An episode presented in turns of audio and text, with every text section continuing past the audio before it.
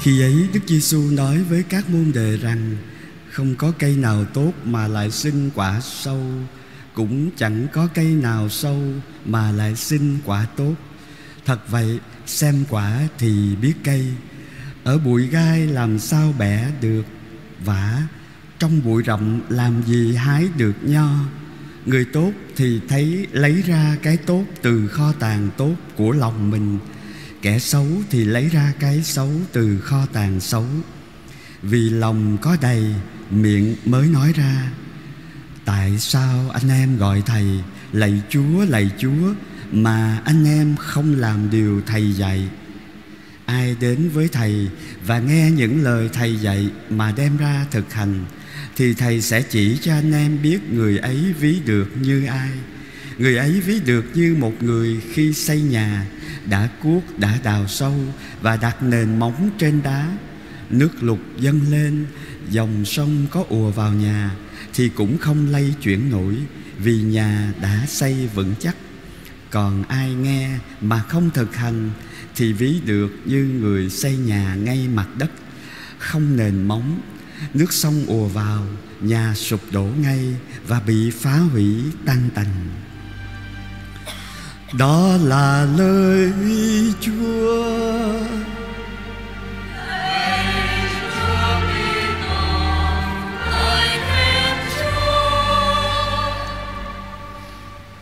Tại sao anh em gọi thầy lạy Chúa lạy Chúa Mà anh em không làm điều thầy dạy? Đó là câu hỏi chất vấn tôi Khi suy niệm tin mừng hôm nay nói thì dễ, còn làm mới khó. Nói dễ vì lời nói, gió bay. Chúng ta có thể nói trước, quên sau. Nói đâu bỏ đấy. Và lời nói đâu có mất tiền mua. Nhiều người à, nói rất là mạnh miệng, nhưng mà khi làm thì không có thấy người đó làm ta nói đôi khi cái miệng nó thay cho à, đôi tay. Lão tử có dạy rằng à, lời nói có thể tin, lời nói có thể tin được thì nghe không có hay. Lời nói nghe hay thì không có thể tin được. Nhưng mà sợ nhất là cái người biết không nói mà cái người nói thì không biết. Chúa Giêsu đưa ra cho chúng ta một cái tiêu chuẩn để phân định, để nhận định về con người. Đó là xem quả biết cây. Đức Giáo hoàng Francisco cũng khuyến khích chúng ta trở thành cái người sáng suốt và biết phân định.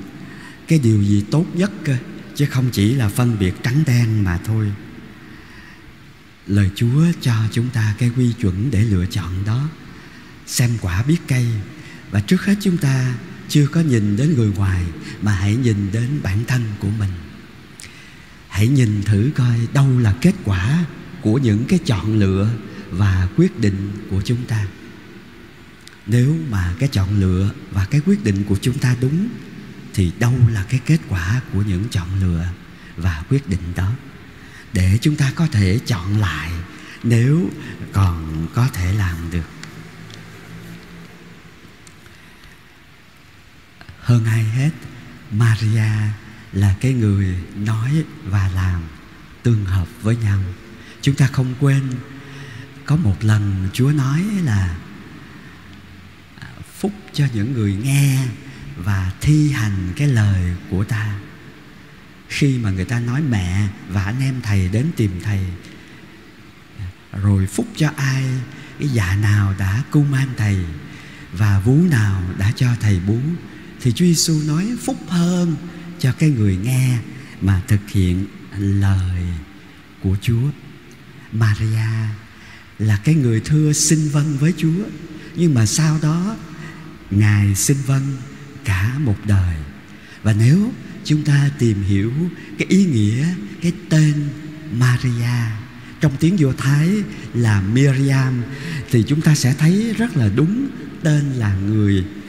Mia có nghĩa là đắng cay, đau khổ và Yam có nghĩa là biển.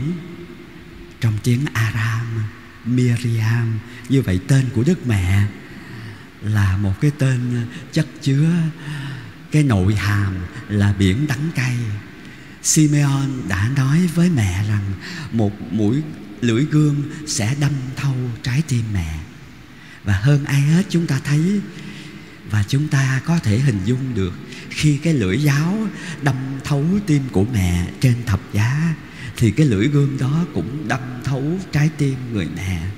Nỗi đau của người mẹ là khi thấy con của mình đau đớn, bệnh tật mà không thể làm gì để thay đổi cái hoàn cảnh bệnh tật đó hết. Cuộc đời của mẹ quả là biển lệ như tên của mẹ. Nhưng mà mẹ còn có một cái danh hiệu khác được thánh Geronimo các nghĩa trong tiếng Latin là Stella Maria. Hay sau này gọi là Stella Maris có nghĩa là sao biển. Chúng ta có cái tên chủng viện sao biển ở ngoài Nha Trang và đây cũng là một trong những cái danh xưng phổ biến à, khi gọi Đức Mẹ à, Stella Maris. Thời xưa chưa có ngọn hải đăng thì các thủy thủ nhìn cái ngôi sao biển để định hướng trên cái đường thủy mà mình đi. Và cái điều này cũng à, với hành trình về quê trời của Kitô hữu, lại mẹ là ngôi sao sáng hay là mẹ là sao biển dẫn lối con đi giữa cái biển trần thế gian? Mẹ có thể là một ánh sáng trong đêm tối của hành trình đức tin của chúng ta, dẫn chúng ta đến bến bờ vĩnh hằng. Nhưng mà tên của đức maria trong tiếng ai cập marie thì cái nghĩa thật là tuyệt vời. Mara có nghĩa là phương phi à, à, à, yêu kiều diễm lệ rất là hợp với cái nét đẹp của phương đông của chúng ta. Và rõ ràng khi mà nhìn các thiếu nữ người Israel chúng ta sẽ thấy cái nét à, duyên dáng diễm kiều. Nó thiên về ờ, cái hướng nội cái đẹp nội giới hơn là cái đẹp sắc sảo ở bên ngoài. Như vậy Maria Miriam cũng còn có nghĩa là cái sự cao sang diễm lệ tuyệt vời. Và hơn ai hết mẹ là cái người nói và làm song đối với nhau. Mùa giãn cách xã hội à, đã qua ở tại đất nước của chúng ta nhưng mà hai cái thực hành ở trong cái mùa nCoV vẫn còn nhắc nhở chúng ta. Điều mà phúc âm ngày hôm nay mời gọi, cái thực hành trong mùa đại dịch để phòng ngừa bệnh, nó liên quan đến cái miệng qua cái việc đeo khẩu trang và đôi tay khi chúng ta rửa tay thường xuyên. Đó chính là hai dấu chỉ của lời nói và hành động.